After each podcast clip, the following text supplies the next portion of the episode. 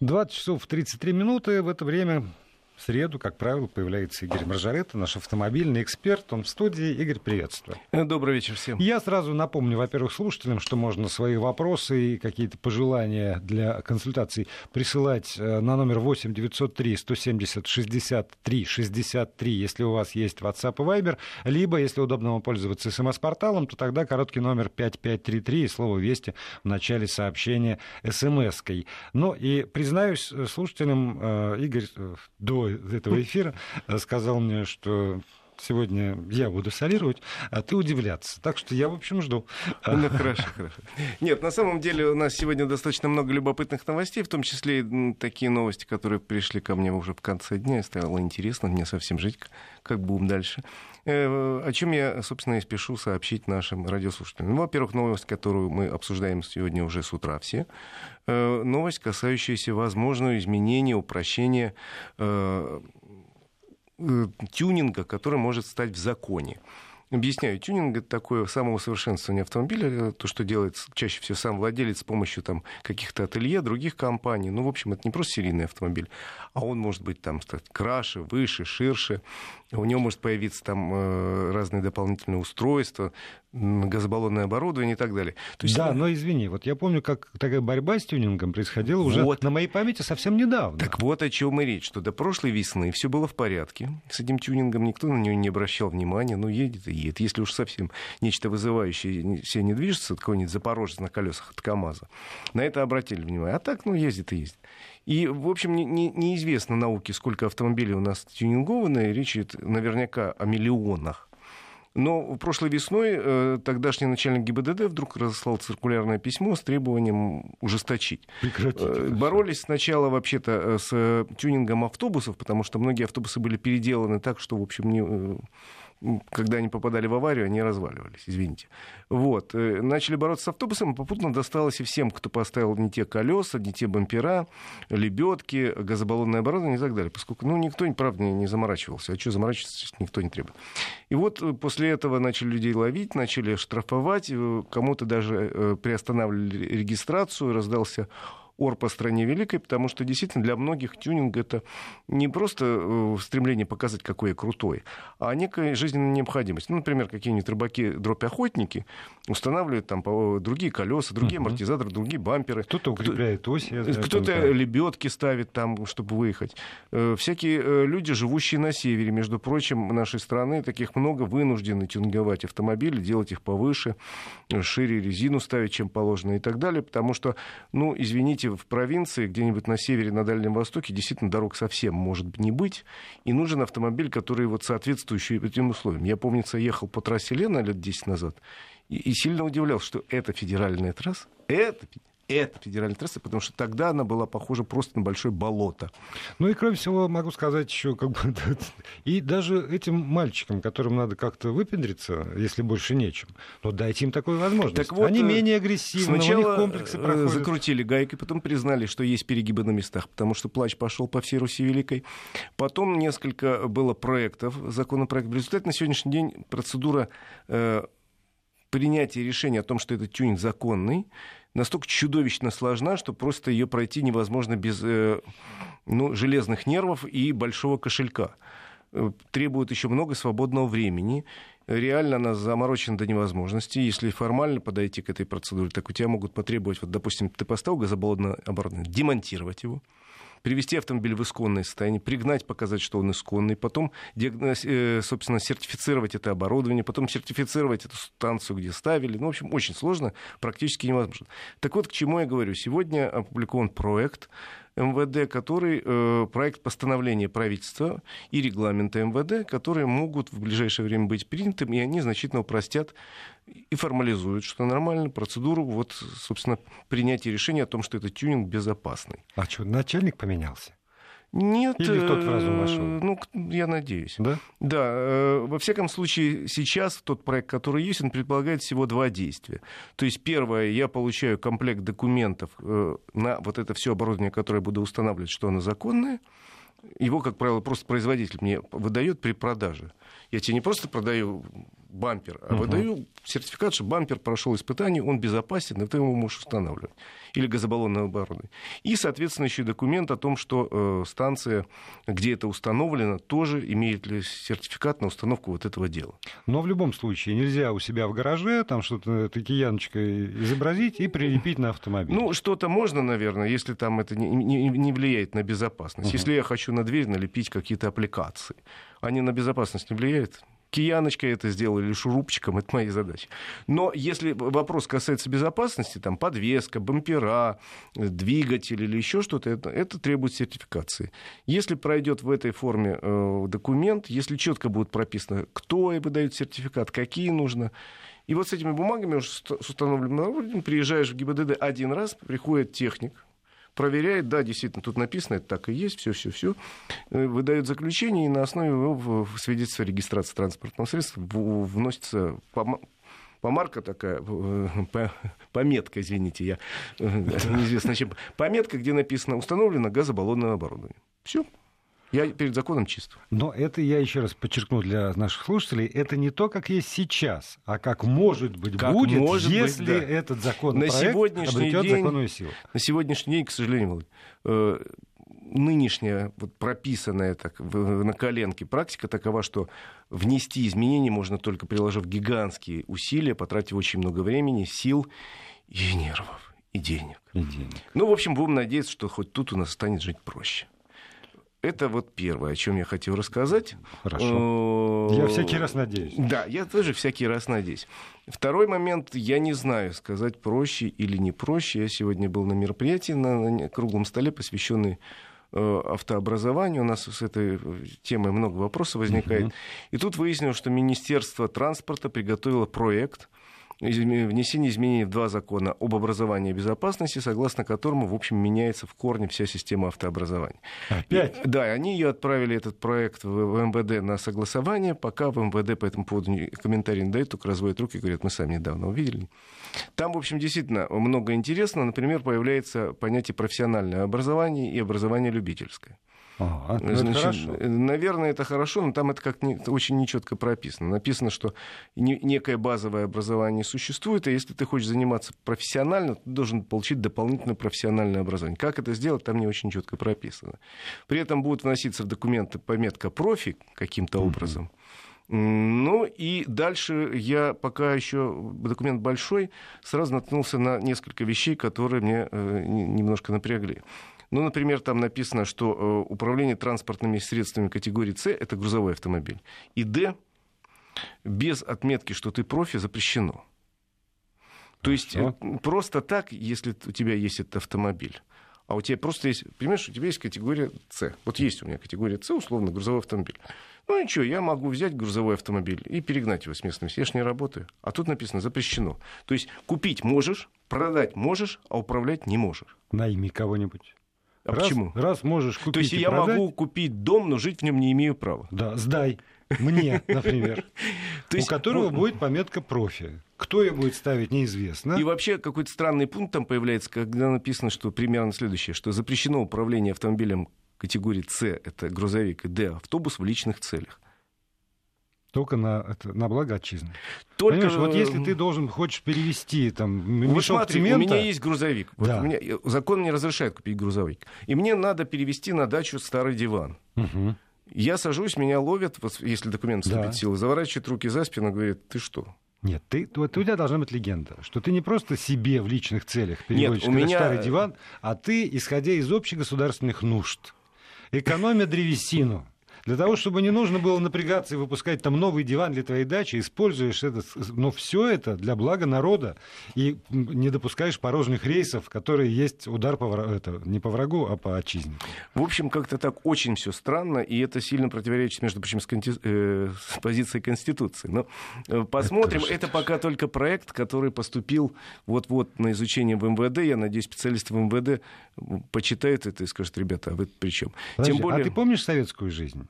Ну, естественно. Да, вот там же тоже было какое-то разделение, если я правильно там помню. Там было разделение, конечно, на любителей и профессионалов. И, в общем, неплохая система подготовки профессионалов была. Но тогда не было частной собственности, извини. И нельзя да. было владеть ничем, кроме, там, я не знаю, ложки и телевизора. А, автомобиль в частной собственности грузовой иметь было нельзя вообще. Автобус тем более. Вот легковой автомобиль ты получил после 10 лет стояния в очереди и радуйся ну, у нас же с тех пор, как, извините, закончился Советский Союз, есть понятие частная собственность. Есть. Частной собственности можно Пока. иметь и самолет, и пароход, и в том числе грузовой автомобиль. Но как нам э, всякий раз объясняют, когда мы говорим о владельцах пароходов и самолетов, они же не для себя все это не все в интересах страны. Вот по этой же логике надо действовать и тем, кто, ну, дагестанским мужикам, которые владеют грузовиками и возят грузы, арбузы. По, арбузы по всей стране. Не для себя, а только для того, чтобы москвичи имели возможность свежий арбуз положить на стол. Все для, вот, для отчизны. Ну и еще один пункт меня сильно как-то напряг. Э, мы об этом уже говорили, потому что информация просочилась. В этом проекте содержится пункт, согласно которому работать по найму в России можно будет с национальными правами Э, гражданина Евразес люб... угу. и любой страны, в которой русский язык является вторым государственным. Даже если у них не стоит отметка профи. Не, даже если их права ничему не соответствуют. Угу. Вот, вот только это условие. Евразес и э, русский язык. Это меня сильно напрягает, потому что это броски, получается, со стороны в сторону. Вот у нас летом запретили да. иностранцам работать, именно работать по национальным правам. Сдайте правила и работайте. Потом сказали, нет, можно белорусам. Э, потом сказали, можно еще э, э, гражданам, где второй язык русский. Тут, значит, обиделись граждане Казахстана, там, Армении. Теперь главное нам доказать, что у нас в стране тоже это вполне государственный язык. И продолжаем разговор с Игорем Маржаретто, нашим автомобильным обозревателем. Напомню, свои вопросы присылайте на номер 8 903 170 63 63 в WhatsApp и Viber, либо на смс-портал 5533, слово «Вести» в начале сообщения. Про вас, Патриот, пока нет, поэтому... А, поэтому продолжаем. продолжаем Про да. проект э, изменений в закон о безопасности и об образовании, который подготовили в Минтрансе. Я говорю, что там есть, с моей точки, опасный э, пункт, который разрешает работать по найму в России гражданам тех прав, тех стран, где, э, которые входят в Евразес, во-первых, или где есть русский язык в качестве второго государственного. В результате получится, я боюсь, не очень хорошо, потому что во многих странах права не соответствуют Венской конвенции для начала, и системы образования наши не бьются, и требования наши тоже не очень бьются. А если честно, то во многих странах есть... А машины бьются. Есть э, проблемы с тем, что права выдаются просто так, в большом количестве, и, э, например, мне не так давно предлагали э, абхазские права купить совершенно законные э, со всеми открытыми категориями за 350 долларов. То есть знаешь, я боюсь, к сожалению, как меняются что... паспорта, я а. боюсь, к сожалению, что у нас э, снова за рулем будет достаточно большое количество людей э, с непонятным образованием. Я понимаю, у нас есть проблема, не хватает водителей. Но, знаете, надо принять какую-то точку зрения. А то бросает, то запретим все, то мы разрешим всем, вот всех, кто хочет. И э, это немножко странно. Но пока это законопроект, давай поговорим о тех вещах, которые вполне реальны. Вот хотел сказать, что в этом году у нас празднуют 85-летие самый старый наш заслуженный автомобильный завод завод, Горьковский автомобильный завод. Построен он, э, соответственно, в 1932 году. Первый автомобиль выпустил, 85 лет. Подошел к юбилею в очень здоровом состоянии. Я был на прошлой неделе на одном из этапов празднования. Увеличил выпуск автомобилей в этом году всех линейки и легковых, и легких коммерческих, и грузовых, и так далее.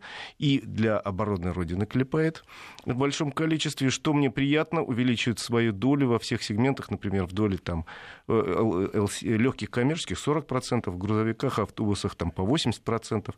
Молодцы. И хотел сказать, что в следующем году Э, будут новые премьеры от Горьковского автомобильного завода. Что мне интересно стало, появится практически на всех моделях э, легких коммерческих грузовых автомобилей и автобусов автоматические коробки передач, новые двигатели, новые шестиступенчатые механические коробки передач, автобусы «Газель», кроме двигателей собственных, двигателей «Каменс», получащих двигатели Volkswagen. То есть вообще вот за этот завод мне стало радостно, я там давно не был. Тут посмотрел, он работает в две смены, продукция выходит и пользуется очень приличным спросом. Ничего не производится. Директор водил по заводу говорит, это все продано. Вот это, что на конвейере, это все уже продано. А скажи, пожалуйста, а про Родина вспоминает как-то про своего вот этого вот э, про, газ. Насколько я помню, это же американский завод. Да, да конечно. Он строился, он строился специалистами Форда, он строился ко всеобщему удовольствию, потому что в Америке была Великая депрессия. Для Форда это был сильный выход из ситуации. И для России нужен был партнер. Да, и первые модели Форда э, стали моделями газа. Форд А стал газ А, Форд А стал газом А. Но, э, собственно, с тех пор же воды, воды утекло да. очень много, и сейчас, конечно, уже корни Форда трудно проследить в Но я к тому, моделях. что ны- ны- нынче ГАЗ и Форд не э, сотрудничают. Нет, но зато у, у ГАЗа есть могучие партнеры, там же собираются автомобили не только ГАЗ, там да. собираются автомобили Шкода, Volkswagen и, между прочим, э, Мерседес. Спринтер собирается тоже там и штампуется там, и двигатели Мерседес собираются. То есть он вполне себе вписался в мировую систему и чувствует себя очень неплохо. В 50 стран с лишним продает свою продукцию. Еще, еще раз говорю, я порадовался за наших коллег, автомобилестроителей из Нижнего Новгорода, что они вот так неплохо себя чувствуют. Вот, э, тоже еще раз поздравляю с юбилеем, потому что год у них такой важный. Что еще интересно могу сказать? Ну, например, ты 7 ноября где встретил? Боюсь, что здесь. А я в Санкт-Петербурге. Более того, я там был на тест-драйве, очень милом тест-драйве автомобиля э, Kia городского, Kia X-Line, но я поехал по своему маршруту, и мы заехали с коллегой в разлив. Э, могу сказать, что очень странное впечатление. У нас в этом месяце все-таки сто лет революции, но в разливе кроме нас никого не было. Нет, была еще моя подружка, которая там напоролась на какой-то наряд милиции.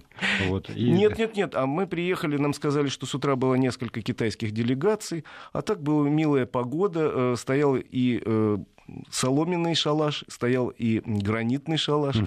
Э, очень мило мы Я смотрел и думал, зачем же он из этого шалаша вышел? Так хорошо. Вот. Я могу сказать, что я с удовольствием проехал по дорогам Ленинградской области.